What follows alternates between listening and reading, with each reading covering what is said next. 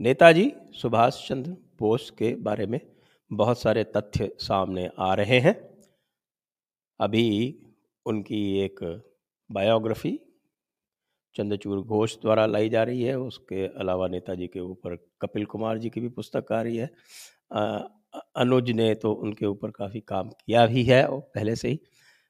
लेकिन साथ में एक मैं देख रहा हूँ कि एक प्रयास हो रहा है कि किसी भी तरह से नेताजी को महिमा मंडित ना होने दिया जाए। और इसमें मैं आश्चर्यचकित हूँ कि इसमें जो पुराने पापी हैं लेफ़्ट वाले, वो तो हैं ही। लेकिन तथाकथित राष्ट्रवादी भी उसमें साथ में उठ खड़े हुए तथाकथित जाने माने राष्ट्रवादी उसमें सम्मिलित हो गए।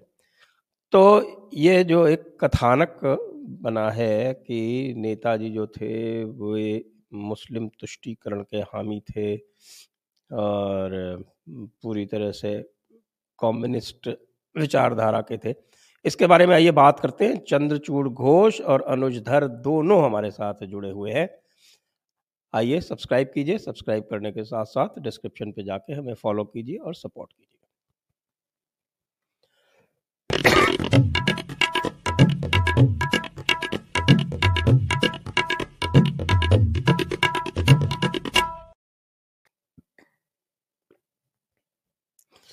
स्वागत है सभी दर्शकों का और स्वागत है चंद्रचूर घोष जी का और स्वागत है अनुज धर जी का।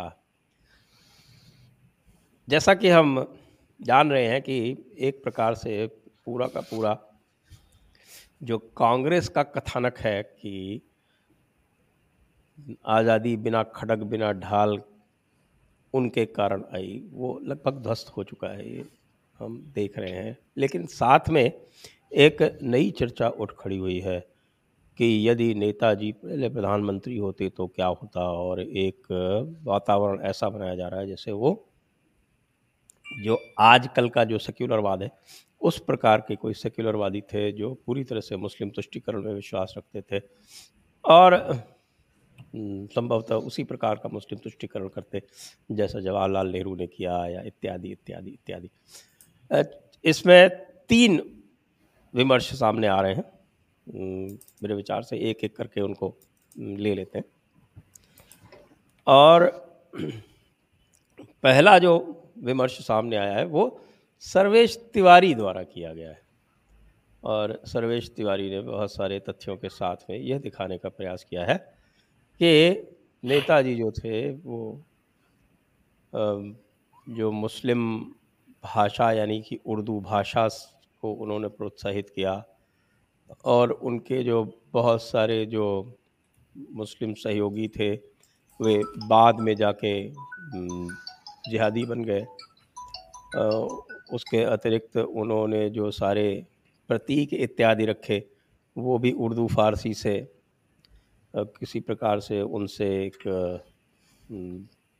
प्रेरणा लेते थे। चंद्रचूड़ जी, मैं आपके पास पहले आऊँगा। जी। आ, वैसे संजय जी ये जो सारे एलिगेशन लगाए गए हैं बहुत सारे एलिगेशन एक साथ जोड़ के एक खिचड़ी सा बनाया गया है। तो इसमें समझ पाना बहुत मुश्किल है कि एग्जैक्टली प्रॉब्लम क्या है। पर जो जो स्ट्रैंड्स उठाया गया जो जो मुद्दे उठाए गए हैं उनके बारे में एक एक करके बात करते हैं। पर वो आपने लैंग्वेज की बात की। उससे पहले मैं थोड़ा सा बैकग्राउंड देना चाहूँगा कि सुभाष चंद्र बोस का जो नज़रिया था कम्युनलिज्म बोलिए या सेक्युलरिज्म बोलिए या इंक्लूसिव सोसाइटी बनाने का जो नज़रिया था वो कहाँ से aware was he coming from जैसे हम सवरकर की बात करें या श्यामा प्रसाद मुखर्जी की बात अगर करें तो ये भी समझना ज़रूरी है कि आ, उनका सोच कहाँ से आ रहा था? क्यों आ रहा था? ट्रिगर क्या था? उनका जो सोच था, कैसे डेवलप हुआ? अगर हम ये सारे डायनामिक्स समझ नहीं पाएँगे तो पूरा आउट ऑफ़ कॉन्टेक्स्ट इन सब लोगों को हम बेकार में आलोचना करते रहेंगे, कोई समाधान नहीं मिलेगा। तो सुभाष बोस का जो है ही was born in 1897 eight years before the Swadeshi movement तो स्वदेशी मूवमेंट जब शुरू हुआ anti partition Swadeshi movement Bengal में जब शुरू हुआ जो बेसिकली पूरे देश भर में नेशनल मूवमेंट का पायोनियर था। नेशनल मूवमेंट को स्प्रेड वहीं से हुआ, वहीं से लोगों को मैसेज गया, सीखे वहीं से। तो उस मूवमेंट में मुस्लिम पार्टिसिपेशन बहुत कम था। और ये एक चिंता की बात हो गई कि कंप्लेन की भी बात हुई और चिंता की भी बात हुई। कंप्लेन इसलिए आया कि मुस्लिम कम्युनिटी उस टाइम पे जो पॉलिटिकली अवेयर थे और पार्टिसिपेट कर रहे थे, उनका ये कहना था कि ये swadeshi movement basically Hindu movement बन गया था। और हिंदू कम्युनिटी का कंप्लेंट ये था कि ये मुस्लिम कम्युनिटी पार्टिसिपेट नहीं किया।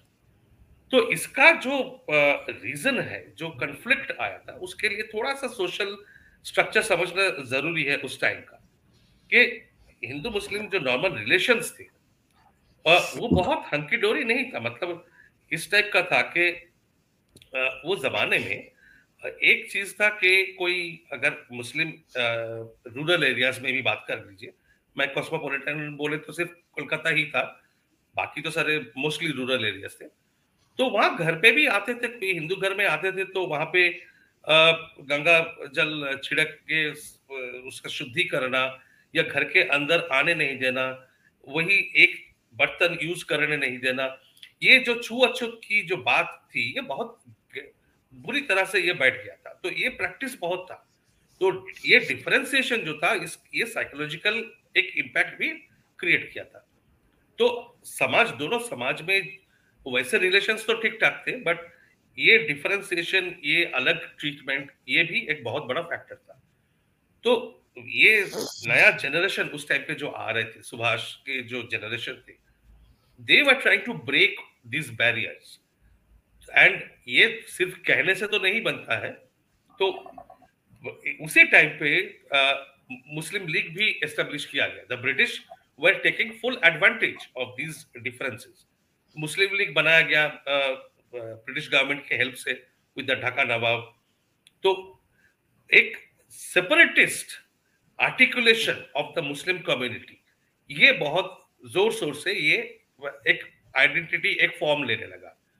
तो ऑप्शन इस टाइम पे जैसे जैसे आगे बढ़ता गया पॉलिटिकल मूवमेंट ऑप्शन दो था कि आप इस सेपरेटिस्ट टेंडेंसी को बढ़ने देते इन फीलिंग को बढ़ने देते, या फिर आप उन, उस सेपरेटिस्ट मूवमेंट में जो रेडिकल एलिमेंट्स है, उनको आइसोलेट करके बाकी लार्जर कम्युनिटी को आप मेन स्ट्रीम में लाके, जो विजन था, एक यूनाइटेड इंक्लूसिव इंडिया का विजन था, उस समय के सारे लीडर्स कोई भी उस टाइम पे अलग पाकिस्तान, अलग हिंदुस्तान, अलग मुस्लिम, अलग हिंदू राष्ट्र नहीं सोच रहे देवर इसीलिए सुरेंद्रनाथ बनर्जी का जो ऑटोबायोग्राफी था the grandfather of Indian nationalism Surendranath Banerjee, उनका ऑटोबायोग्राफी का नाम था अ नेशन इन मेकिंग तो वो एक प्रोजेक्ट था कि एक हमारा इंडिया बनेगा वो इंक्लूसिव बनेगा। And practically everybody contributed to that vision तो इस ये जो विजन पॉलिटिकल आइडिया था ये बैकग्राउंड था सुभाष का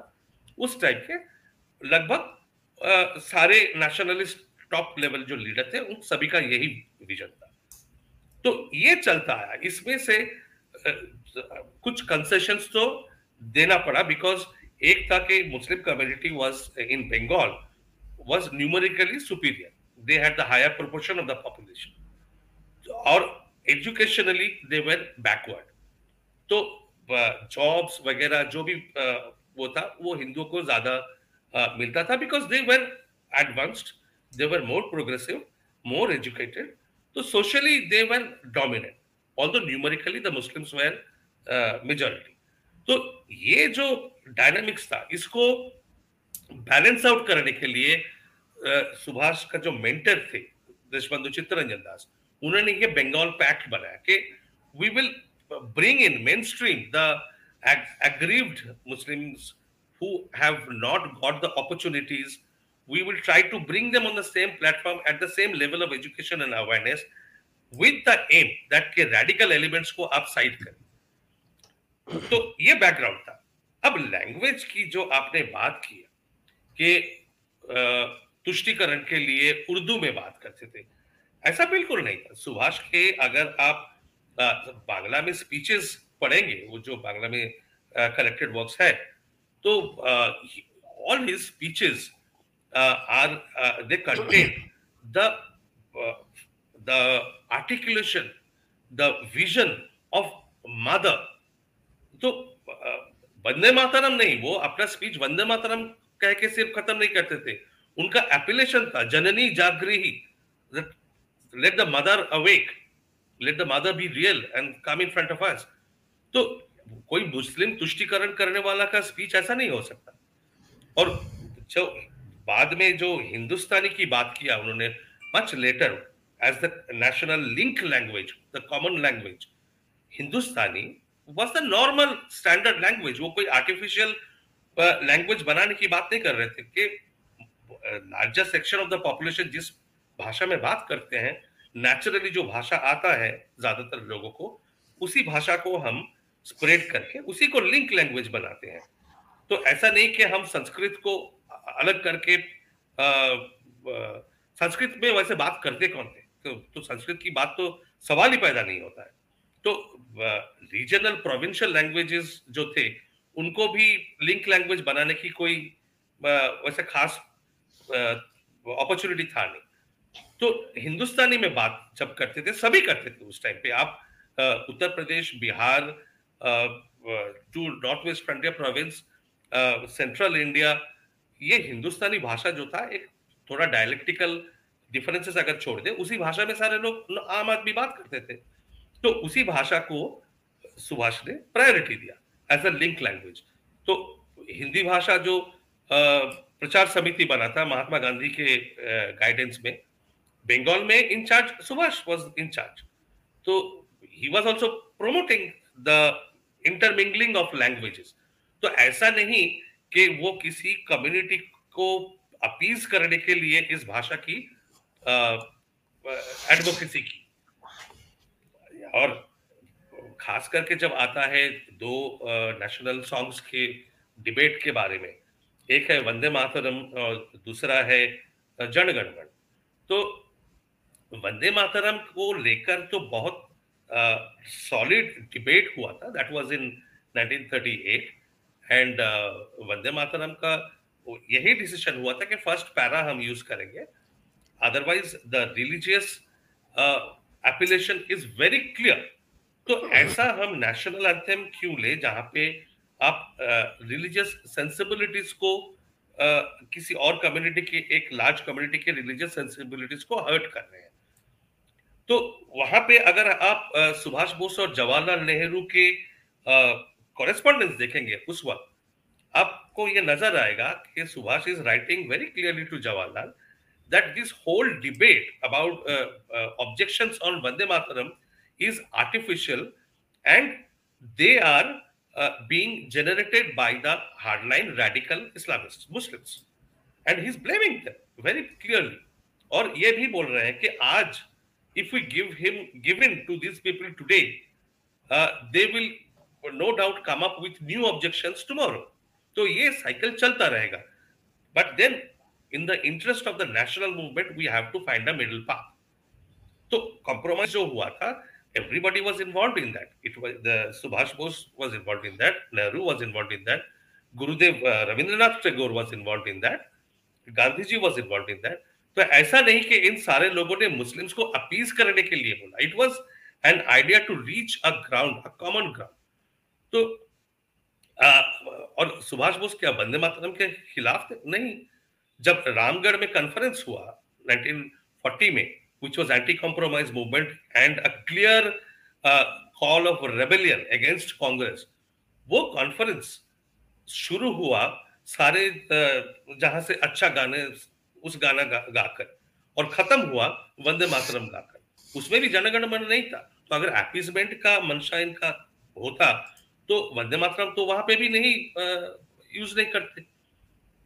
जब जर्मनी में गए, तब जनगण मन को लिया because as a national anthem it had more direct relevance to India of the future it gives an idea of geographical and spiritual idea of India कुछ लोगों का कहना है कि to appease the Muslim soldiers उन्होंने गाने को उर्दू में बदल दिया। जो ट्रांसलेट किया गया ट्रांसलेटेड वर्जन ऑफ़ जनगण मन सुबह शुभ चैन की बरखा बरसे जो गाना है इट्स प्योर हिंदी उसमें शायद मुश्किल से दो या तीन उर्दू शब्द है। बाकी सारे प्योर हिंदी है। और जो imagery original Sanskritise Bangla version में है, वही हिंदी में भी है। तो ये कंप्लेंट जो करते हैं, इन्होंने शायद गाना ढंग से पढ़ा नहीं है लिरिक्स इनको मालूम नहीं है।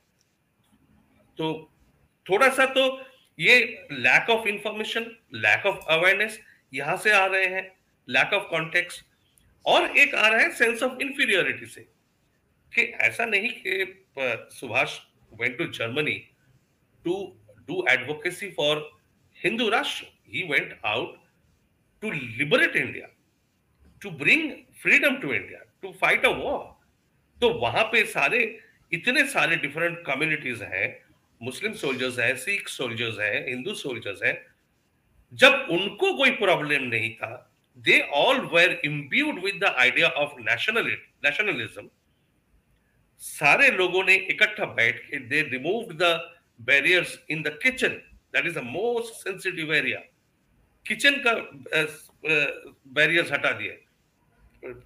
लोगों ने वहाँ सवाल नहीं उठाया कि किस तरीके से झटका हो रहा है, हलाल हो रहा है।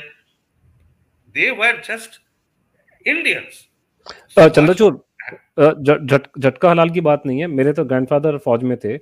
मुझे कहानी बताई गई थी बचपन में कि एक बार उनके जब फौज में सो कॉल्ड दलित किसी ने खाना वाना पे हाथ लगा दिया था।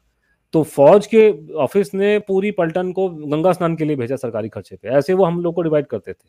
तो वो जो सुभाष बोस ने किया कि जो भी होगा जो भी फौज में आएगा वो सारा खाना कट्टा खाएगा।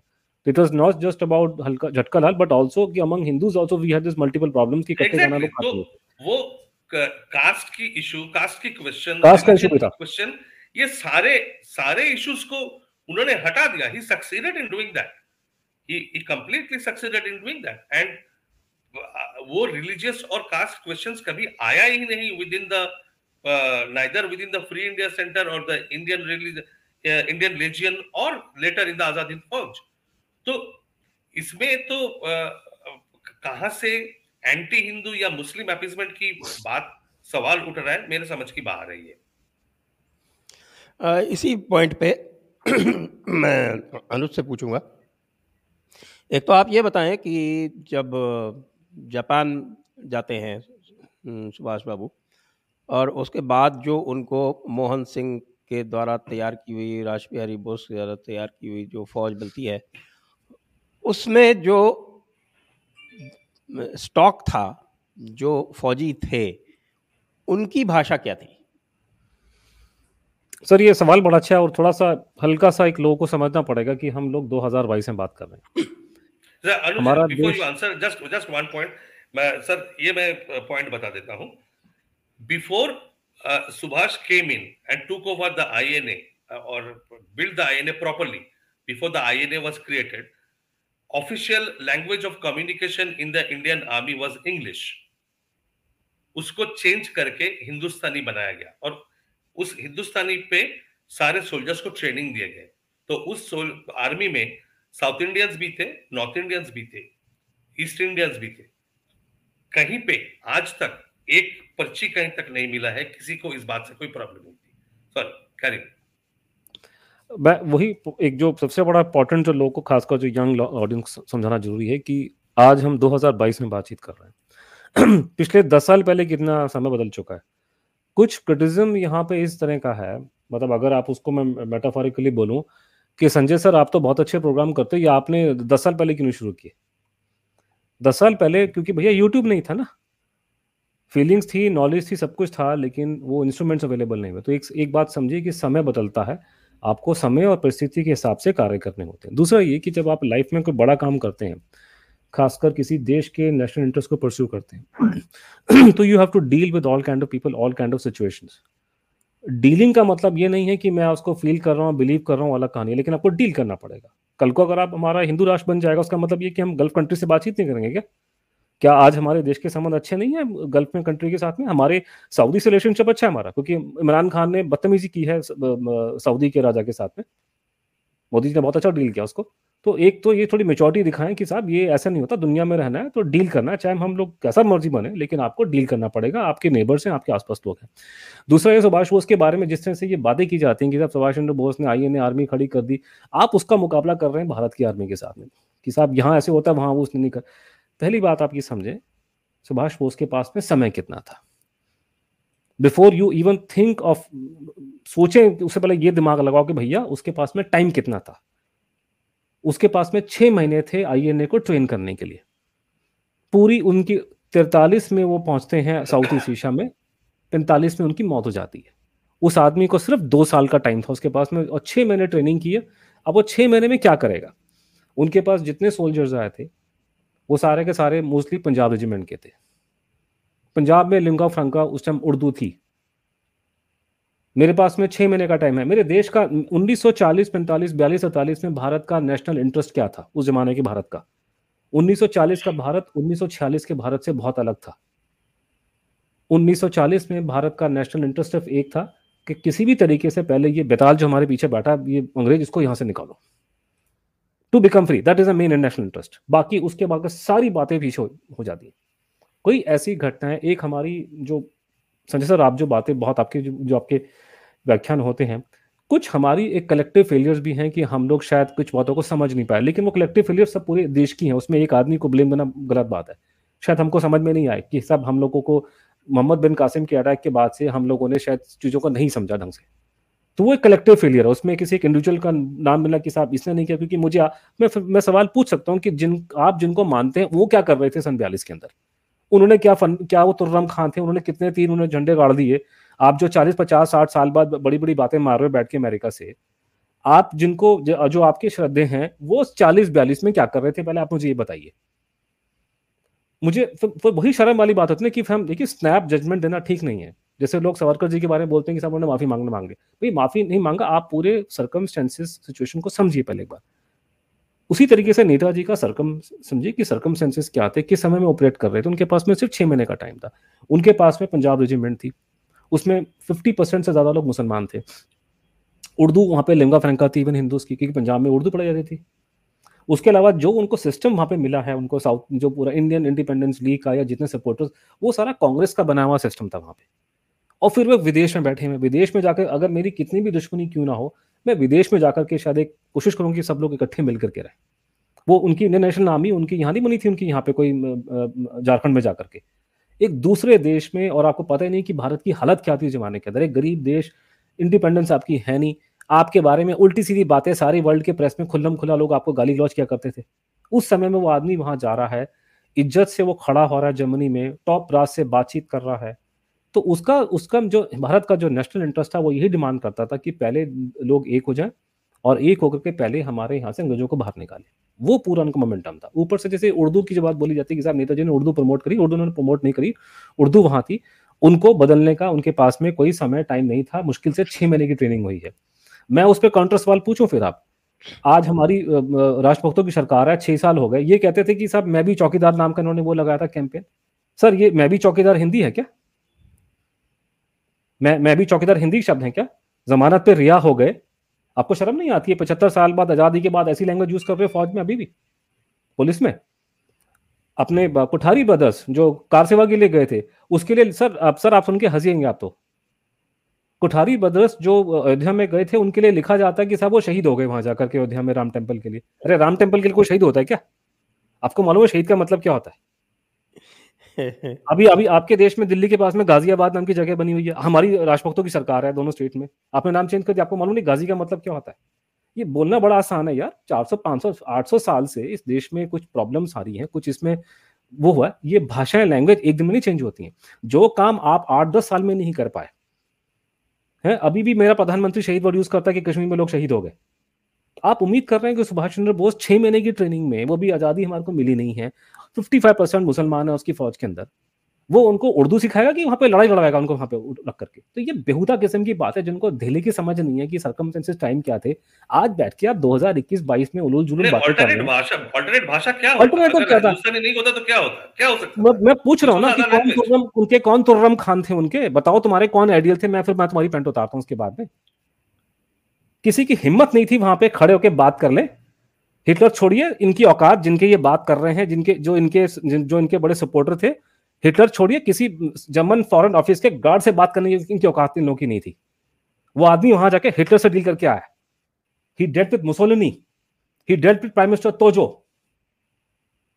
अबे, ज़िंदगी में तुमने कभी किसी गार्ड से बात तुमने नहीं करी होगी उस जमाने में। तुम्हारी जिनकी तुम बड़ी बड़ी बातें करो यहाँ बैठ के छोटे छोटे डब्बे खोल के बैठ गए छोटे इलाकों में। और तुम्हारी इतनी हिम्मत सुभाष बोस के बारे में ऐसी बकवास कर रहे हो। कुछ थोड़ी अकल लगाओ, कुछ हैव सेंस ऑफ़ प्रोपोर्शन कि वो आदमी किस लेवल पे काम कर रहा था, किस लेवल पे इंटरनेशनल लेवल पे। पता है हिटलर किसका नाम था?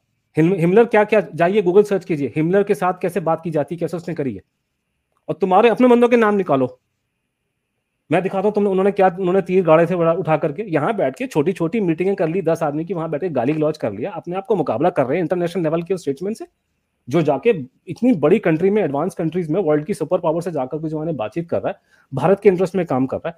सर संजय सर इतनी खुशी होती है जब उसके मिनट्स मैंने देखे नेताजी के जो उन्होंने बातचीत करी है अपने हिटलर के साथ में। I am so proud of him the way he behaved हमारी हालत क्या थी हमारी कंट्री की उस जमाने में? कुछ बताएँ इसके बारे में? बारे में? सर, उन्होंने बड़ी तमीज से उससे उन्होंने बातचीत करी कि आप मुझे कि आपने अपनी मान कांफ में आपने ये लिखा है तो उन्होंने एक्सप्लेन किया कि मैंने आपके बारे में इसलिए लिखा था क्योंकि आपकी टेंडेंसी आप लोग की खराब थी। बहुत तरीके से उसको डील किया, उससे पूछा कि हमें हमें हेल्प चाहिए, फिर उसने यही बोला कि भाई मैं आपको ये हेल्प दूँगा, नहीं दूँगा but the way Subhash Bose dealt with him absolutely astounding I am sure कि अभी हमारे अभी प्रधानमंत्री ऐसे डील नहीं कर पाएँगे। जबकि हम इतनी पावर हम ताकत बन चुके हैं। जापान में जाते हैं, ये, वो, ये देखिए, मैं आपको एग्ज़ाम्पल देता हूँ, ये जो बड़े बड़े बड़े साहब लोग बैठे हमारी एयरफोर्स में कितनी हमारे अभी जहाज़ कितने हमारे? सात सौ, आठ सौ? ठीक है जी।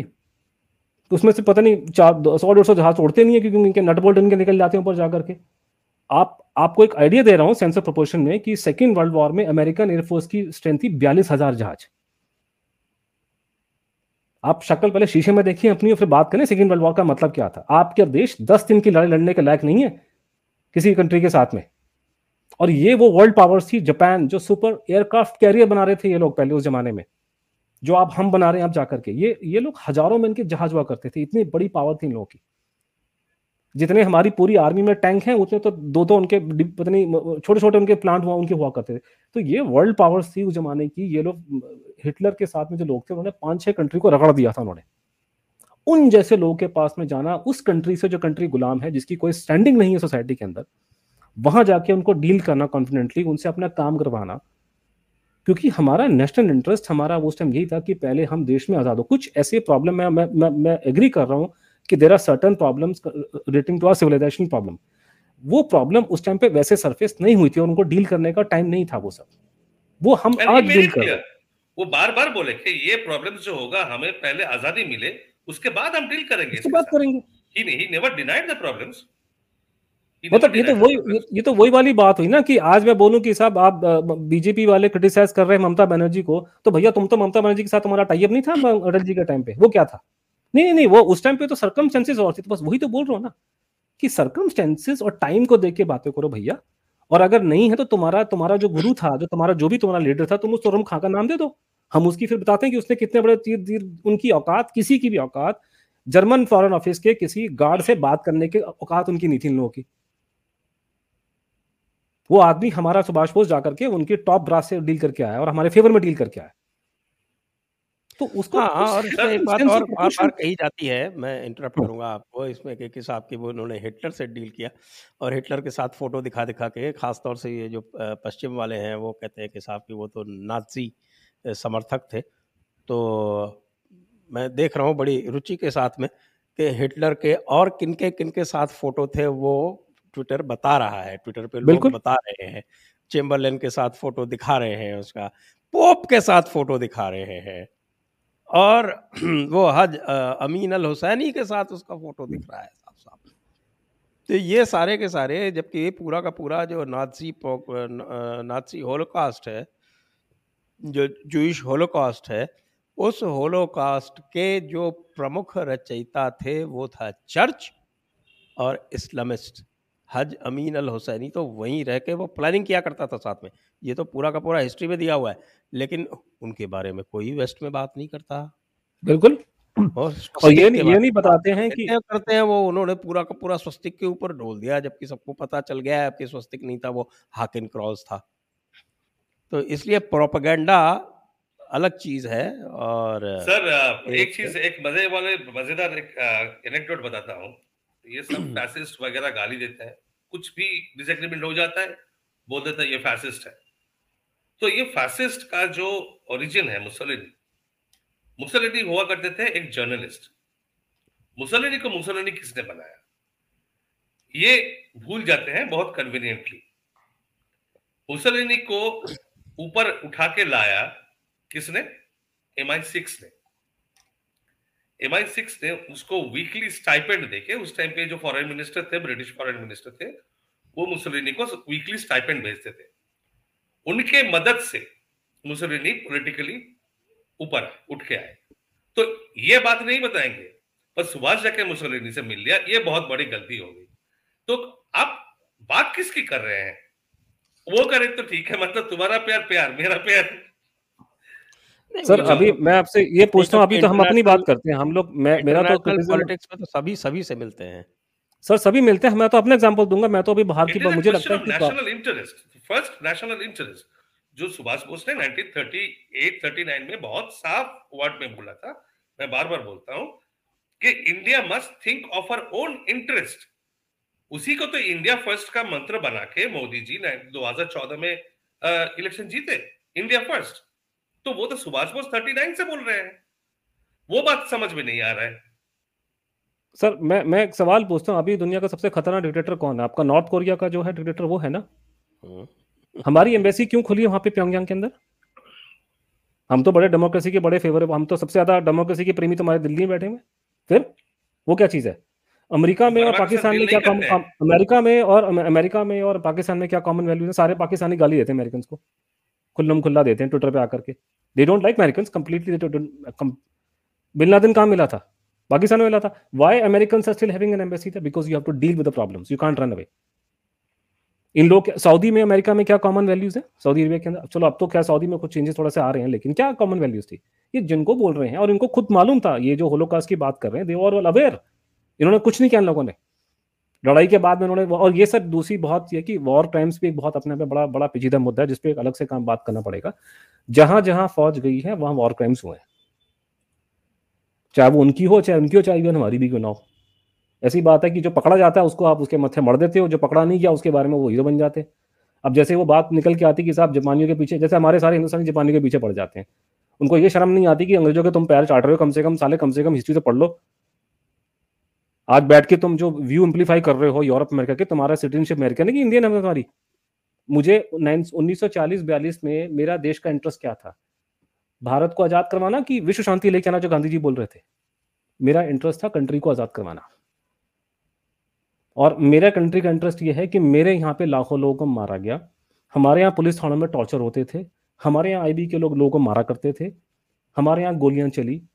मेरे को उसकी टेंशन पहले होगी, मैं उसके बाद में टेंशन करूँगा अपने वो what whatever happened in Holocaust मुझे बहुत तकलीफ़ है, मैं ह्यूमन बीइंग को, मैं I am pro Israel I am pro Jewish I am also pro west but I am pro first of all I am I am Indian मैं पहले यहाँ की चिंता करूँगा कि हमारे देश में, जब हम सर जहाज़ में जाते हैं ना तो वो जहाज़ के अंदर भी वो एक वो, जब वो बोलते हैं ना कि अगर आपका जहाज़ में ऊपर से वो एयर बैग गिर जाएँगे, अगर मान लीजिए ऑक्सीजन कम हो जाती है तो पहली एडवाइस होती है कि पहले आपने अपने मुँह पे लगाना है, फिर दूसरे को देना है, चाहे तुम्हारा खुद का बच्चा भी क्यों ना हो। पहले मैं अपनी मदद करूँगा, फिर मैं दुनिया की मदद करूँगा। लेकिन हमारे सिस्टम ही कुछ और। कि अपने खाने को पेट में रोटी होना हो, लेकिन विश्व शांति लेकर हिंदुस्तानी पहले लेकर के आएँगे।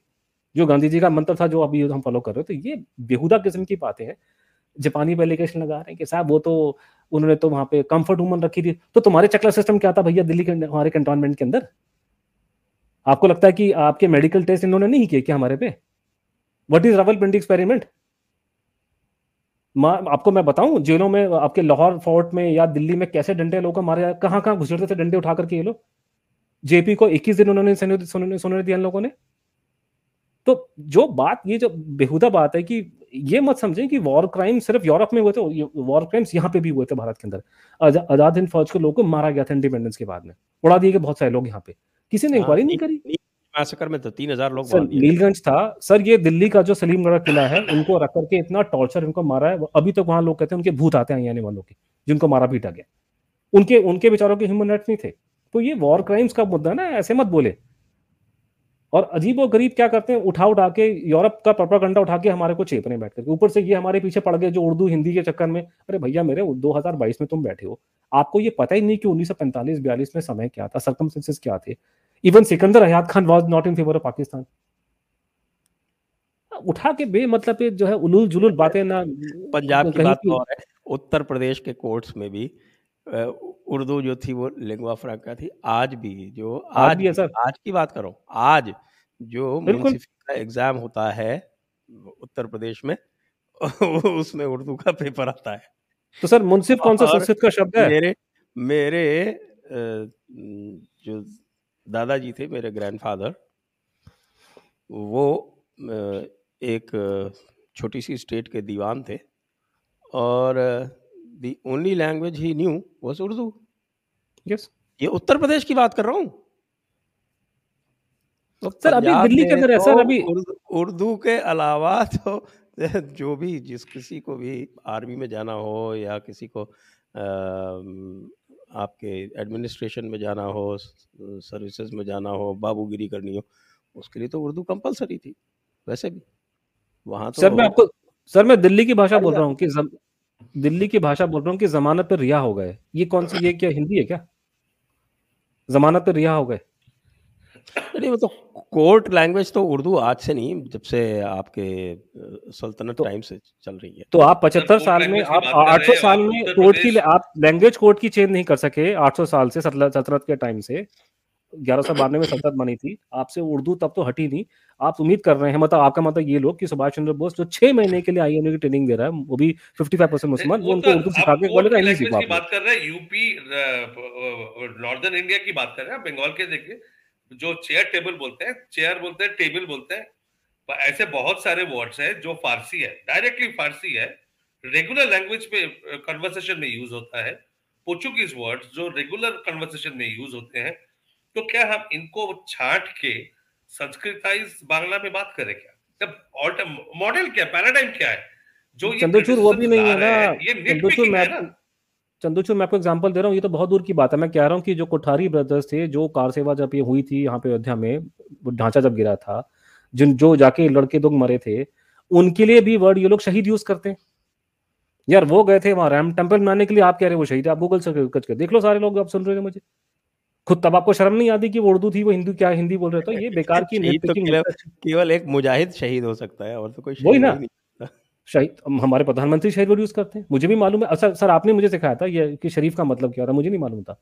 लेकिन मैं जानने के बाद अब मेरे मुँह में चढ़ गया मैं नहीं उसको हटा सकता। अगले जन्म में देखी जाएगी। लेकिन पॉइंट है कि भाषा तो, जो बदलती है इस, पॉइंट से थोड़ा सा आगे और चलते हैं। दूसरा पॉइंट जो है पॉइंट नाम से लग गया है। क्या जा अगला पॉइंट क्योंकि अभी और कई सारे पॉइंट्स और लेने हैं हमें।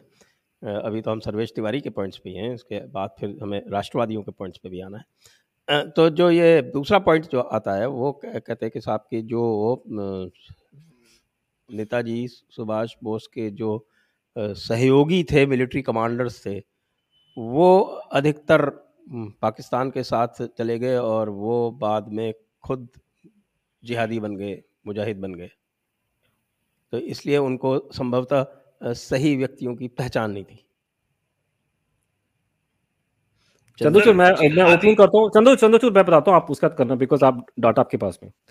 सर पहला वही मैंने अभी एग्जांपल दिया था ना कि आज भाजपा के बहुत लोग ममता दीदी के पीछे पड़े हुए तो इनसे पूछो कि ममता बनर्जी को भाजपा में आपने जो लाके जो अपना टाइप किया था इसका मतलब आपकी गलती थी? अब उस टाइम तो नहीं पता ना कौन आगे क्या करेगा? अगर मान लीजिए कि आप मुझे आज अपने जयपुर डायलॉग में मुझे बुलाते हैं। कल को जाके मेरे को गुल खिला दूँ आज से दस साल बाद। तो ये तो ना बोलेंगे संजय संजय जी इसको अनुज को यहाँ बुलाया करते थे इसने आज गुल खिला दिए। भाई आज आज की बात है कल को क्या होगा किसको क्या पता सुभाष चंद्र बोस को क्या पता अभी वो क्या करेंगे एनी हो लेकिन जो टॉप मोस्ट आई एम के लोग के साथ कैसे अलायंस बना लिया फिर? मुफ्ती मोहम्मद सईद के साथ कैसे अलायंस बना लिया? अब जैसे ये कि यहाँ से जितने लोग पाकिस्तान गए हैं मतलब पहली बात तो आईएनए के सारे लोग मुसलमान पाकिस्तान नहीं गए, भारत में रहे Mehboob Ahmed was here he was part of the ministry of external affairs और और भी लोग थे, और वो सब लोग यहीं पे थे। आबिद हसन सफरानी यहाँ के थे एम्बेसडर थे यहाँ पे, यहीं रहे हैं करके वो लोग, यहीं के लोग थे। उनकी फैमिली में शादी हो गई हिंदुओं के साथ में तो वो वो अलग बात है। मैं ये कह रहा हूँ कि वो, जैसे आप पाकिस्तान की बात करो, तीन टॉप अफसर जो आई एन ए के जो वहाँ गए किसान कादिर, हबीबुर रहमान और जनरल कियानी, ठीक है? हबीबुर रहमान, अब पहली बात तो ये कि साहब वो गए क्यों वहाँ पे? यार उनकी प्रॉब्लम नहीं है, वो तो लड़े थे भारत, एक भारत के लिए। पार्टीशन आप लोगों ने एक्सेप्ट किया लीगली अब उनके बेचारों के घर वहाँ पर है, वो क्या करते यहाँ किसी ने उनको रखने उनको फौज में उनको जगह नहीं मिली। उनको भी तो रोटी खानी है बैठ करके। तो वो चले गए। अब किसी को नहीं मालूम था क्या होगा। वहाँ जाकर के उनको पाकिस्तान आर्मी में उनको नौकरी मिल गई। अब मैं आपसे सवाल पूछता हूँ कि मेरे को जिस कंट्री का पासपोर्ट मैं होल्ड कर रहा हूँ, मैं जिस कंट्री की फौज में क्या हूँ? मेरे कई मित्र हैं जो विदेशी हैं, उनके पास में फॉरन कंट्री के पासपोर्ट है। भगवान ना करे ऐसा मौका आ जाए कि भारत की उन देशों से लड़ाई हो जाए। तो जिस कंट्री का पासपोर्ट मैं होल्ड कर रहा हूँ, जिस कंट्री के मैं नमक खा रहा हूँ, रोटी खा रहा हूँ, मुझे उसके हुक्म का पालन करना पड़ेगा। तो हबीबुर रहमान और Kiani because they were part of the Pakistan army they were duty bound to obey the orders given by the government number one दूसरा, ये सारे के सारे लोग बहुत ज़्यादा हाई जो कहते हैं अपर मिडिल क्लास के लोग थे, उनकी फैमिलीज़ हाईएस्ट लेवल की जो ब्यूरोक्रेसी में वहाँ पे अभी भी इंट्रेंस्ड है। और ये एंग्लिकाइज लोग हैं, बिल्कुल, पूरे एंग्लिकाइज लोग थे। वो वहाँ जाकर के घुस गए। ऊपर से उनका रिकॉर्ड देखिए, मैं आपको एग्ज़ाम्पल देता हूँ। हबीब रहमान तो भारत में है छप्पन में, अगर वो इतना बुरा आदमी था तो गवर्नमेंट ने उसको यहाँ क्यों दिया एक बीच में एक बार? हबीबुर रहमान जो है, पाकिस्तान में पहले वो and he was Rajput Muslim his name Raja Habibur Rahman Khan तो पूरी ज़िंदगी अपने को राजा बोलता था वो। तो राजा हबीबुर रहमान खान जो राजपूत मुस्लिम थे, वो पाकिस्तान गवर्नमेंट के अंदर, वो पहले ब्रिगेडियर के रैंक उनको मिलता है, वहाँ से छोड़ते हैं, फिर वो पाकिस्तान की फॉरन मिनिस्ट्री में आ जाते हैं। वो पाकिस्तान की फॉरन मिनिस्ट्री में आते हैं तो सर 1967 में this person was handling the China desk of Pakistani foreign ministry. Can you imagine a person who's handling the China desk of Pakistan ministry का मतलब क्या होता है? शरियार खान जो बाद में फॉरेन सेक्रेटरी बना था, उसके उसके, उसका सीनियर था। ये उसने भी रिकॉर्ड किया उसके बारे में बहुत कुछ। तो हबीब रहमान को उस टाइम पे एक जापानी ने उसका इंटरव्यू लिया, जो उसका जानने वाला था सेकेंड वर्ल्ड वॉर से पहले का। अब वो किताब लिख रहा था कुछ अपने पुराने चीज़ों के बारे में। रहमान ने खुल करके उसको इंटरव्यू बोला कि Subhash Chandra Bose was the greatest revolutionary that this subcontinent has given birth to खुल करके बोला और ये बात लोगों ने आर्टिकल लिखे हैं कि जो आईएनए के लोग पाकिस्तान में गए थे उनको रेगुलर लोग पसंद ही करते थे वो उनको जेलसी करते थे कि साहब हमको तो एक्सपीरियंस मिला नहीं हम तो अंग्रेज़ों की सेना में हमको तो कप्तान का रैंक मिला और ये लोग कर्नल वर्नल के और जनरल के रैंक लेके घूम रहे थे वहाँ पे इनको उसकी जेलसी के बावजूद Habibur Rahman became additional defense secretary to Pakistan and then he retired and then he died. Kiani, you know, lived on and Kiani became even part of the uh, Ziaul. And Ziaul was the one who radicalized Pakistan in a big way. Before Ziaul you you know very well कि even Pakistan team में लोग साड़ियाँ माड़ियाँ, बिंदी पहन के, जैसे आजकल बांग्लादेश में आते हैं, वहाँ भी वो जिहादी उनका एलिमेंट लाने वाला जियाउल हक था जनरल जिया साहब थे। कियानी रिटायरमेंट के बाद अपनी किताब लिखा, रावलपिंडी से। दबा के तारीफ़ किया सुभाष बोस का, उसको बोला कि ये इकलौता आदमी था जो हिंदू मुस्लिम्स को एक्सेप्टेबल था एज ए लीडर तो पहली बात, और एहसान कादर की भी ये कहानी है, बिल्कुल उनके आपस में टसल था। लेकिन इनमें से किसी आदमी ने वहाँ जाकर के सुभाष के बारे में बकवास नहीं करी है they have remain loyal to that man और उसके मैं बोलना नहीं चाहता उनके दूर की बात है they have always expressed their loyalty to him even after yes. being in Pakistan for years. They were loyal to Subhash Bose. They were loyal to Netaji.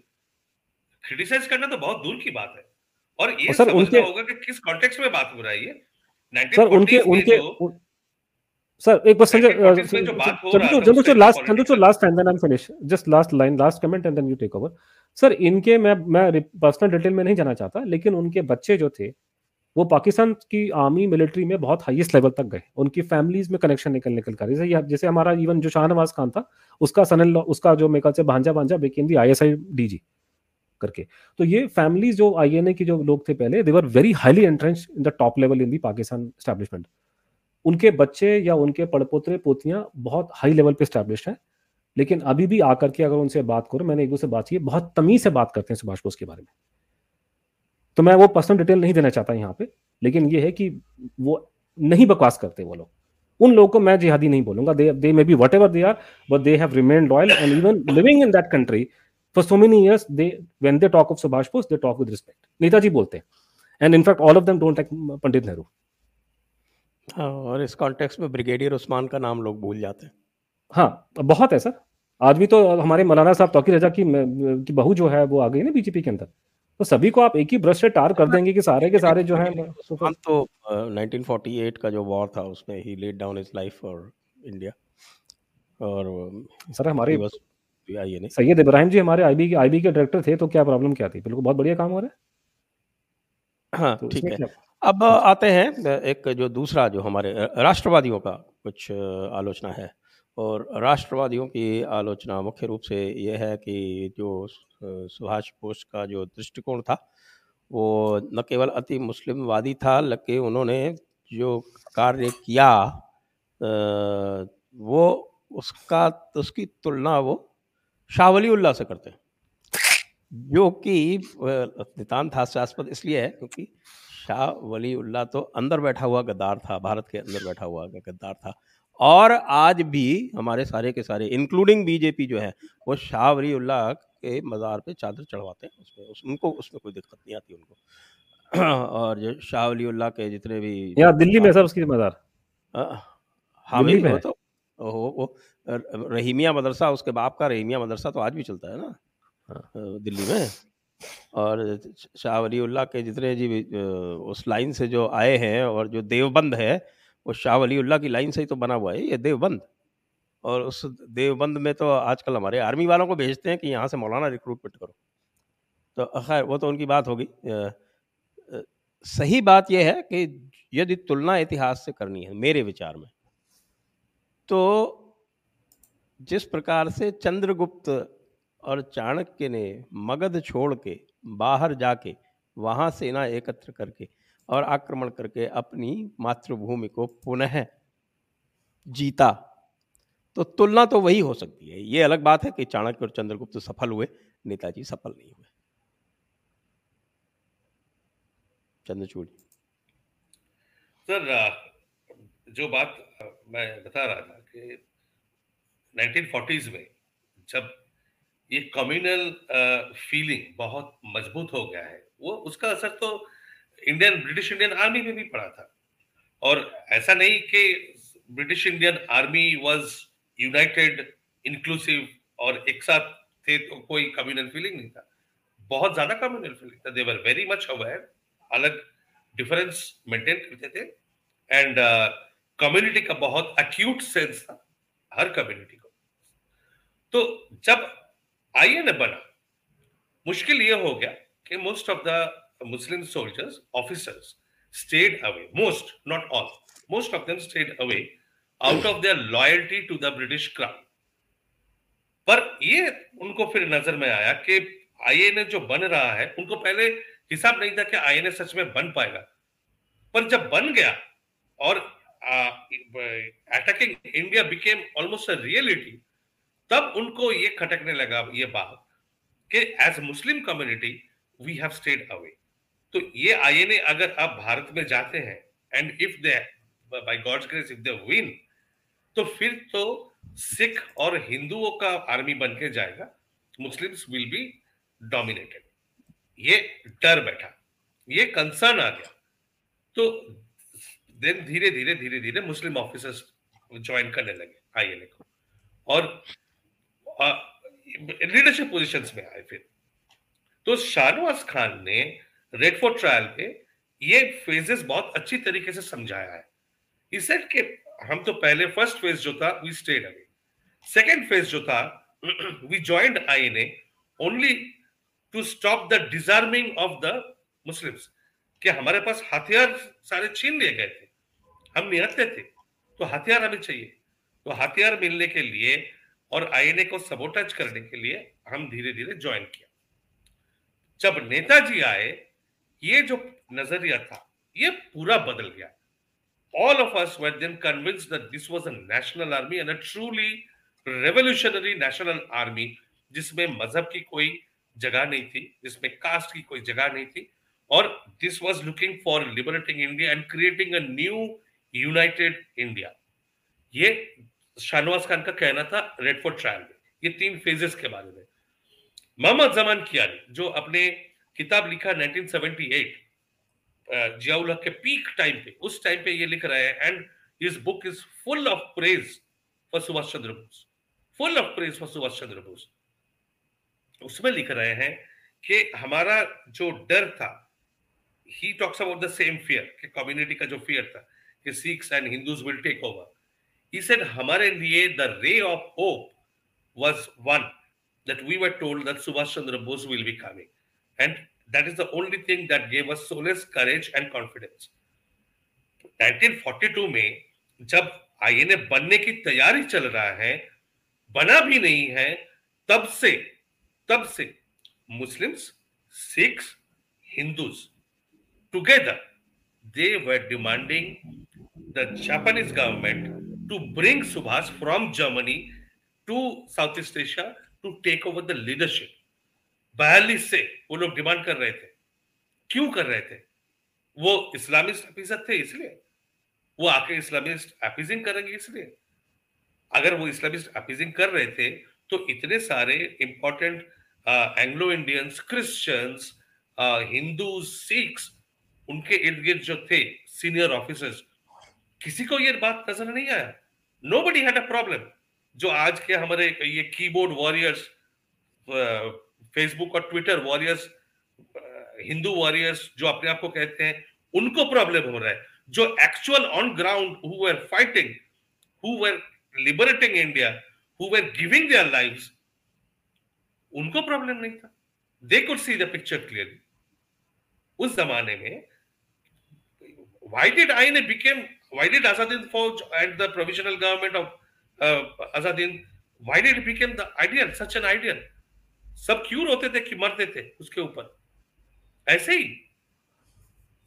ये लोग सर एक छोटा सा जो डिजर्शन जो हुए थे सारे मुस्लिम्स भाग गए थे। बकवास है। जो मोस्ट क्रिटिकल बैटल था बैटल ऑफ़ इम्फाल में जब कर्नल धिलो अपने ऑटोबायोग्राफी में लिख रहे हैं कि the INA and the Japanese forces were on the verge of victory घेर लिए थे सीज बिसीजमेंट जो है वो पूरा ब्रिटिश आर्मी को घेर लिए थे। And the British army were on the verge of surrendering तो उस वक्त में उस क्रिटिकल स्टेज में दो सीनियर ऑफिसर्स डेजर्ट करके they went over to the British and told them the actual reality कि कितना हार्डशिप uh, के अंदर ये जापानीज और आईएनए फोर्सेस रह रहे थे उस टाइम पे। That their resources are going to run out very quickly तो वो इंफॉर्मेशन मिलने के बाद the British army change their mind change their decision they decided not to surrender and to keep on क्या ये दो जो डिजर्टर्स थे, जिन्होंने पूरा वॉर का कोर्स चेंज कर दिया were the Muslims they were not तो हर चीज़ को आप डिस्टॉर्ट करोगे अपने एक अनइनफॉर्म्ड एजेंडा को फिट करने के लिए, उससे दुख की बात कुछ हो नहीं सकता। सर, एक छोटा सा पॉइंट मैं ऐड करूँगा इसमें क्योंकि जैसे आपको पता सर, हमारे हमारी फ्रीडम स्ट्रगल में एंग्लो इंडियंस का रोल कोई बहुत ज़्यादा नहीं था। Even I am not very sure कि जितने आते थे फॉरनर्स बहुत आए थे करके। तो ये जो नेताजी ने फटाफट लड़ाई जब हुई, ख़त्म हुई और जो भी हुआ, हमारे को तो वॉर मेमोरियल बनाते बनाते सत्तर साल लग गए। उन्होंने फटाफट सिंगापुर में वॉर मेमोरियल की जो हमारे देश के लिए वीरगति को प्राप्त है, उनके लिए हम मेमोरियल खड़ा करेंगे। मेमोरियल खड़ा हुआ और खड़ा करने का पूरा काम दिया था जॉन स्ट्रेसी को। John Stracey was an Anglo Indian no बाद में जब Red Fort trials Red Fort trials को उन्होंने क्लासीफाई किया था वॉर क्राइम्स ट्रायल क्योंकि उनके हिसाब से वॉर क्रिमिनल थे। तो स्ट्रेसी को अरेस्ट किया Stracey was in Red Fort यहाँ पे। तो बाद में कम्युनिटी लीडर उसके पास में गए करने के लिए। तो उसने स्टेटमेंट दिया, वो वो फाइट्स में आ रहा है। उसने कहा, जी, हमारी मदरलैंड की लड़ाई हो रही है, हमारी कम्युनिटी भी लड़ेगी इसमें जाकर के तो मैं इसलिए उसके अंदर हूँ। ही नॉट अपोलोजाइज तो आज हम बैठ करके बोले, साहब, ये है, वो है। अरे, यार, उस आदमी का इतना ज़बरदस्त उसका ये था, उसने सारे हिंदू, मुस्लिम, आपके एंग्लो इंडियन सारे आई आइए पे लोग लड़ाई के लड़ रहे क्योंकि वो हमारा उस जमाने कोर नेशनल इंटरेस्ट था। बाद में परिस्थिति समय के अनुसार सिचुएशन चेंज होती रही। अब मैं, अब इसी आईएनए में, जैसे मैं आपको, आप में से बहुत लोगों को नहीं पता होगा, सर को मालूम है। हम लोगों ने वो कहानी सुनी है ना कि साहब वो ताजमहल की जगह तेजो महल था, कुछ कर था, वो लिखने वाले थे पी एन ओक ये पी एन ओक कहाँ पे थे भैया? वो भी आईएनए में थे। तो उसी आईएनए में पियोनोक भी था, जो ये बोलता था कि ताजमहल जो है तेजो महल बन गया और आगरे का किला, हिंदू किला है और दिल्ली का जामा मस्जिद, ये फ्लांट हमकाना जो थ्योरियाँ फ्लोट करी थी वो पी एन ओग भी आईएनए से निकल के आया था। तो आईएनए में बहुत किस्म के लोग थे हर हर इतने आप जहाँ हज़ारों लोगों को आप लेंगे तो आप ये नहीं बोल सकते कि हज़ारों लोगों में से हर एक आदमी जो है दूध के धुले होंगे। होते हैं ऊपर नीचे होता है बट उसमें से आप चार आदमी को निकाल करके पूरी की पूरी फौज को या पूरे लोगों को आप पूरा आप एक ब्रश टार कर रहे हैं तो वो that is not done that is that is very unfair and as historian i must keep in mind the context place and time which we hasn't been done in this case. uh, जी, और एक और charge ले किया जाता है कि जो पूरा का पूरा आपका करस्पॉन्डेंस था और विशेषकर ख़ास तौर से जनगण मन के बारे में, वो से चंद्रचूड़ ने इसको डील कर लिया कि जनगण मन को जो था वो उर्दू में ट्रांसलेट कर दिया गया। ये एक ऐसा चार्ज बनाया जाता है। तो दूसरी बात एक और लाई जाती है बीच में उनके पुराने जब वो कांग्रेस के अध्यक्ष थे कि उन्होंने बंगाल में मुस्लिम लीग से समझौता कर दिया था, शायद कलकत्ता कॉरपोरेशन के इलेक्शन में या इस तरह की बात हुई थी। सर फजलुल हक से जो अलायंस किया था, जो पॉलिटिशियन ने उनका नाम था श्यामा प्रसाद मुखर्जी। और फजलुल हक से जो अलायंस जिस पार्टी ने किया था, उसका नाम था हिंदू महासभा। पहले अपने घर में जाके देखे, अपना जस्टिफिकेशन दे। चलिए, हिंदू महासभा का तो सुभाष चंद्र बोस, चलिए, मान लिया, हिंदू वीर नहीं थे, आपके जैसे। जो ये बोल रहे हैं एलिगेशन लगा रहे हैं, उनके जैसे तो हिंदू वीर नहीं थे, मान लिया। आप ये समझाइए। सावरकर का हिंदू महासभा कैसे जाके फजलुल हक के साथ अलायंस बना लिया, सरकार कैसे बना लिया? और रही बात सुभाष बोस और मुस्लिम लीग की अलायंस के लिए, वो जो अलायंस बना था, वो बना था कैलकाटा कॉरपोरेशन के इलेक्शंस के बाद। इलेक्शंस से पहले सुभाष बोस ने पहला जो अलायंस बनाया था, वो था हिंदू महासभा के साथ। वो बात बनी नहीं अलायंस टूट गया। अलायंस टूटने के बाद सुभाष ने जो साइड आर्टिकल लिखा अपने पॉलिटिकल माउथ पीस जिसका नाम भी फॉरवर्ड ब्लॉक था, वहाँ पे उन्होंने साफ़ साफ़ ये बोला that the alliance was possible because of the progressive elements within the Hindu Mahasabha and it broke down because of the regressive elements within the Hindu Mahasabha and his stated position was clearly wrote it very clearly. That as such I have no problem with the Hindu Mahasabha. And we welcome their work, the work that they are doing, but Hindu Mahasabha का ये problem हो रहा है अभी उन्होंने लिखा 1939 40s में कि Hindu Mahasabha is trying to exploit the fact कि जो नेशनलिस्ट मूवमेंट बंगाल में तथा भारत में बने उसमें लीडरशिप पोजीशन हमेशा बंगाली हिंदू नेशनलिस्ट के थे। तो कोई इस्लामिस्ट एपिजर को इस तरह से बात करते हैं? कोई देते हैं अपने हिंदू नेशनलिस्ट बंगालीज को प्राइमेसी देंगे? तो जो मुस्लिम कम्युनलिस्ट है वो तो रूट जाएँगे अगर ऐसे Chandrachur Chandrachur you should also Chandrachur you should also tell sir about another thing and people in general पहली बात तो ये कि ये तो बहुत कॉमन है बात कि सुभाष चंद्र बोस सारी ज़िंदगी गीता और अपने माला साथ में वो लेकर चलते थे ठीक है? तो मुझे पता नहीं कितने हमारे में से लोग जो गीता साथ लेकर चलते हैं। चंद्रचूड़ उनको बताइए जब मंडले की जेल में थे क्योंकि सारे कागज़ उनके बाहर नहीं है उन्होंने क्या लिखा है अफ्रीका में हिंदू हिंदुज्म के बारे में क्या मेंशन किया कि अगर भारत को अगर सुपर पावर बनना है तो हिंदुज्म को प्रमोट करना पड़ेगा दूसरे कंट्रीज़ में जाकर के। ये ये शब्द क्या किसी मुस्लिम ऑफिसर के हो सकते हैं? बताइए इनको उनके बारे में। वो उस टाइम पे दो चीज़ें हैं उस टाइम पे। और वो बहुत अर्ली स्टेज में है। 26 27 की बात कर रहे हैं। 1925 26 की। 1925 26 की बात है।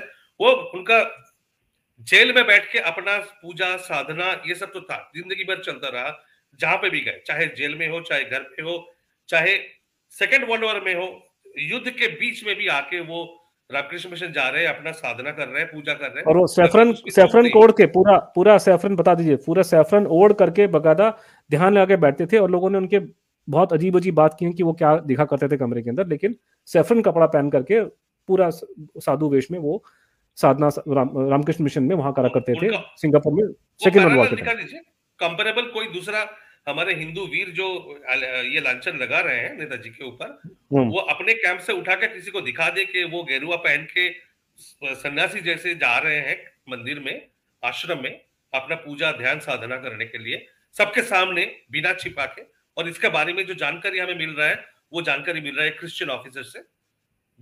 Himself is proud of this fact that Netaji ऐसे थे। तो ये और, उस, और ह्यू टॉय लिख रहा है उसके बारे में। ह्यू टॉय जो अंग्रेज़ अफसर है जो उनको चेस कर रहा है सुभाष बोस को वो भी उसके बारे में लिख रहा है फेवरेबली लिख रहा है। Hugh Toye was a British intelligence officer who was chasing Subhash Chandra Bose लेकिन जब उसने उसकी जीनी लिखी है पचपन छप्पन में तो ये वाली बात की Subhash Bose used to carry Gita with him and this thing he is writing in a favourable sense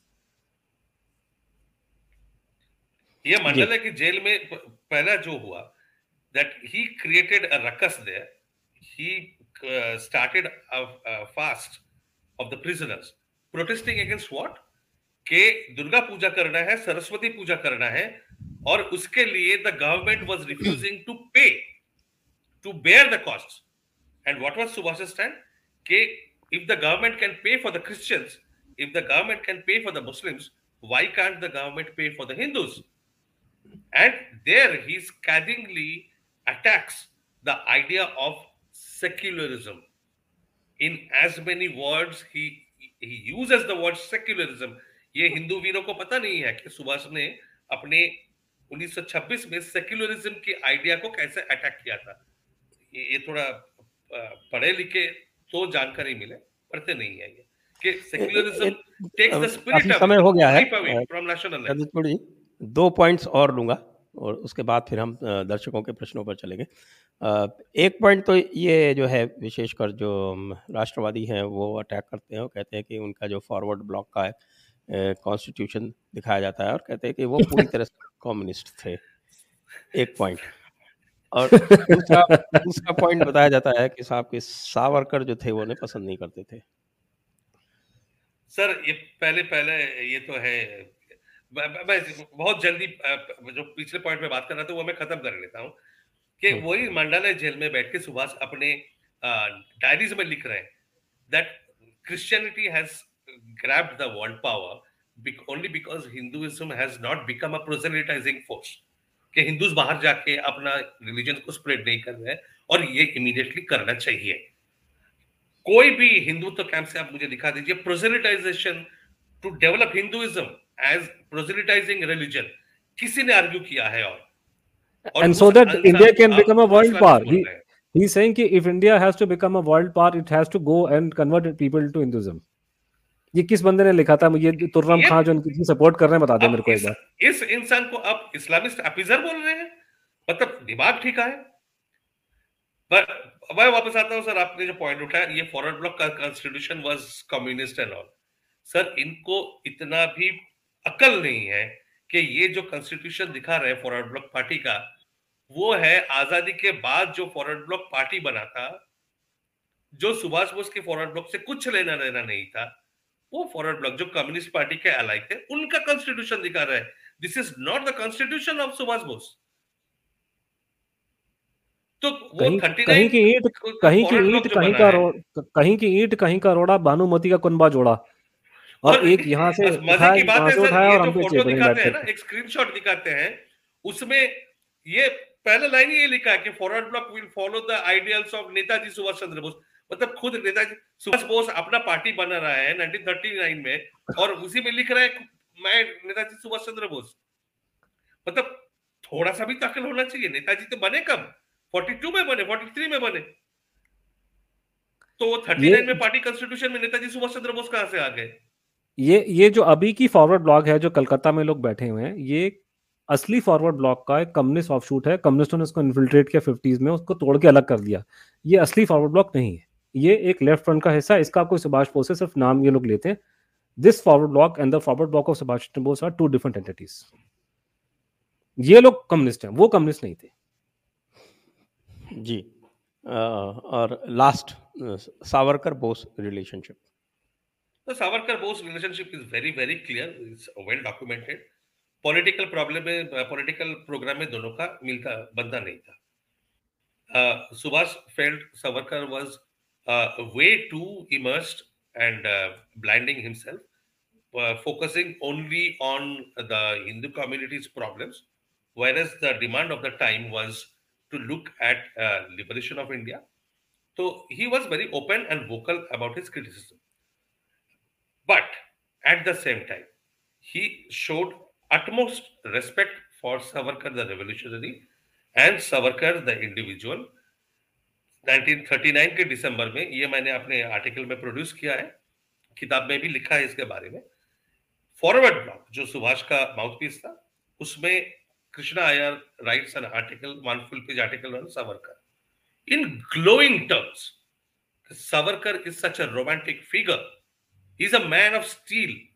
Otherwise, the uh, suffering that he has gone through, no person could stand, could survive that suffering. And why do they criticize Savarkar? He says that we can understand that Savarkar's current ideology has emerged in reaction to fundamentalist uh, Muslims, Islamic extremism. But that is not the correct reaction. That should not be the reaction. We should look at national unification. We should keep the extremist hardline communal Muslim leaders away and bring and promote the nationalist Muslims.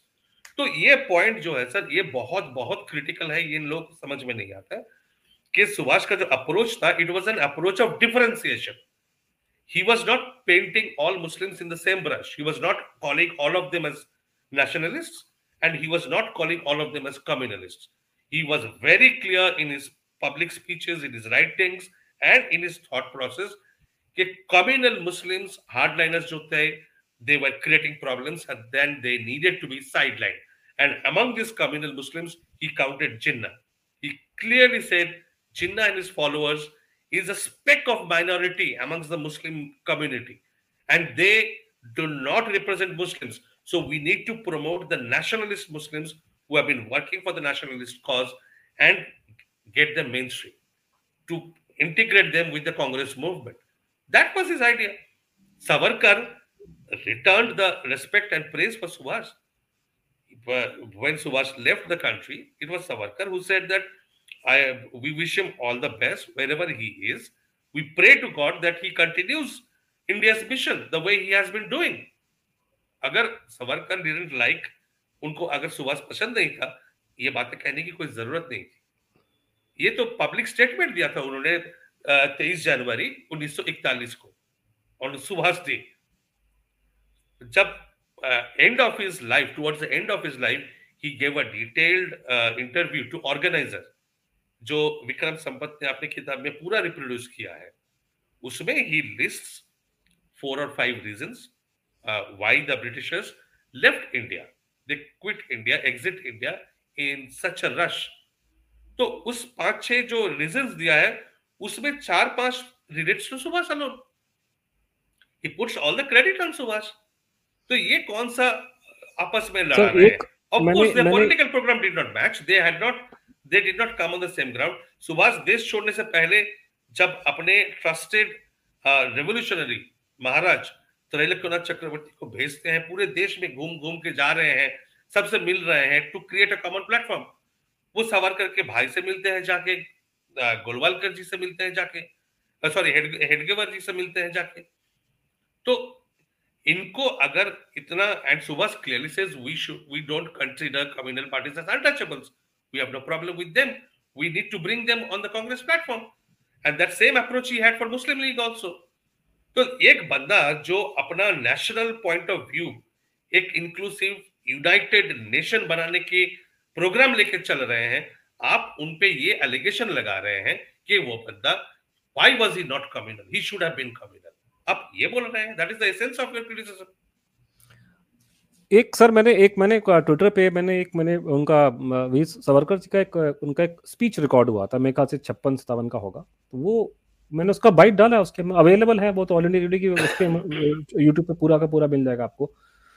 तो वहाँ वीर सावरकर जो हैं, वो, उन्होंने श्रद्धांजलि दी है कि उन जो, जिन जिन लोगों ने देश के लिए वीरगति को प्राप्त हुए हो या देश के लिए जो साधना करी हो 1857 से लेके आज तक उन सबको वो, उनको याद कर रहे थे। तो वो पूरा उन्होंने जेनरिक्स बोलिया कि अब उन्होंने उनकी हिंदी बहुत अच्छी नहीं थी हमारे तरह तो उन्होंने वो बोलते कि अठारह के बाद से लेके अभी जितने लोगों ने देश के लिए दिया, ये क्या, वो किया, सिर्फ़ सुभाष बोस अकेले का नाम लिया, बाकी को उन्होंने जेनरिक नाम लिया। So that he had immense respect for him it is very clearly evident for him in fact during जब I N A Red Fort trial चले थे तो हिंदू महासभा ने पैसा दिया, लोगों ने not not only Hindu Mahasabha, आपने यहाँ पे जो हिंदू स्टूडेंट से फॉरेन कंट्रीज़ में, उसके रिकॉर्ड्स है, मैं पोस्ट कर दूँगा। जैसे आज मैंने अभी एक डाला शाहनवाज का कि शाहनवाज खान को लोग तिलक लगा रहे हैं, माला डाल रहे हैं, वो नीरा जी की पूजा कर रहे हैं। तो मुस्लिम ने कहा कि हम इसकी, हम ये हम इस्लाम में अलाउड नहीं है। लेकिन Shahnawaz Khan did not listen to that तो वही है कि यहाँ पे हिंदू महासभा या हिंदू जो स्टूडेंट सोसाइटीज थी कंट्री के बाहर में, उन लोगों ने भी पैसा दिया आई एन की लड़ाई लड़ने के लिए। जब आई एन जब यहाँ पे पूरे देश में मुहिम चल गई कि साहब आई एन के लोग यहाँ पे रेड फोर्ट पर ट्राई कर रहे हैं तो Hindu Mahasabha came out in support in, in favor of the INA तो उसमें I think one has to look the totality the whole thing rather than picking one part की साहब उस टाइम पे सुभाष बोस ने 1942 में सावरकर के बारे में कुछ कहा था। ठीक है यार उसके बाद का देखो ना। हाँ फिर आप मुझे बोलेंगे साहब आप तो महात्मा गांधी को भी नहीं महात्मा गांधी के बारे में बहुत तगड़ी रगड़ाई की है सुभाष बोस ने। उनके बारे में बहुत कुछ छोटा सीधा बोला। वो एक अलग ये, ये अलग... बहुत कॉमन एलिगेशन है सर ये एक्विजिशन आता है कि आप आपको ये लेफ्टिस्ट बंगाल के लेफ्टिस्ट के वहाँ से सुनने को मिलेगा कि Subhash Bose used to break up meetings of Shyama Prasad Mukherjee, उनका सर फोड़ दिया था, ये, वो किया था। तो बात ये है कि वो किया था, ज़रूर किया था, क्योंकि पॉलिटिकल लड़ाई चल रहा है व्हेन जब हिंदू महासभा ने तय कर लिया है कि पॉलिटिकली फाइट करेंगे तो पॉलिटिकल फाइट हो रहा था। He was behaving just like a political opponent but सिर्फ़ हिंदू महासभा की मीटिंग्स नहीं तोड़ रहे थे। वो तो तोड़, उनके जो एसोसिएट्स थे वो जाके कांग्रेस के मीटिंग्स भी तोड़ रहे थे। वो अब कांग्रेस की जो उस टाइम पे एडहॉक कमिटी जो गांधीयन हाईकमांड ने ज़बरदस्ती बिठा दिया था बांग्ला के ऊपर और उनका जो प्रेसिडेंट अपॉइंट किया गया था, उनकी पब्लिक धुलाई की मीटिंग से निकाल के, खींच के लेके आए और धुलाई की वहाँ के सबके सामने। तो सिर्फ़ श्यामा प्रसाद और हिंदू महासभा पे अटैक नहीं हुआ था अटैक कांग्रेस में ही हो रहा था। और जिस भाषा से जिस भाषा में वो सभा प्रसाद या महासभा को क्रिटिसाइज किया उससे कई गुना ज़्यादा स्ट्रॉन्ग लैंग्वेज में उन्होंने कांग्रेस गांधी और नेहरू का क्रिटिसिज्म किया। बहुत ज़्यादा बहुत ज़्यादा क्रिटिसिज्म किया। सर एक इसमें सर एक लास्ट लास्ट सर एक लास्ट लाइन है कि इसमें एक अनरिलेटेड चीज़ है लेकिन जैसे रिचर्ड निक्सन था वो भी बेचारा ना बद से बदनाम बुरा उसके बारे में कहते हैं कि उसने इंडियंस को गाली दी है। सर उसने गाली सभी को दी है। उसने उसने अपने अपने लोगों को भी नहीं छोड़ा। तो I mean the charge against him he abused everybody he abused his own ambassador also in Delhi तो he was generally abusing everybody हमारे यहाँ सिर्फ़ कोटेशन आता है कि निक्सन ने हमें गाली दी अभी हमें तो दिया था। लेकिन उसने अपने लोगों को भी गाली दी उसने। वो जनरली यूज्ड टू अब्यूज तो same thing you know what he anyhow let's go to audience questions अब चलते हैं दर्शकों के प्रश्नों की ओर। उससे पहले सभी लोग ये वीडियो शेयर कर लें लाइक कर लें और हमें सब्सक्राइब करके साथ में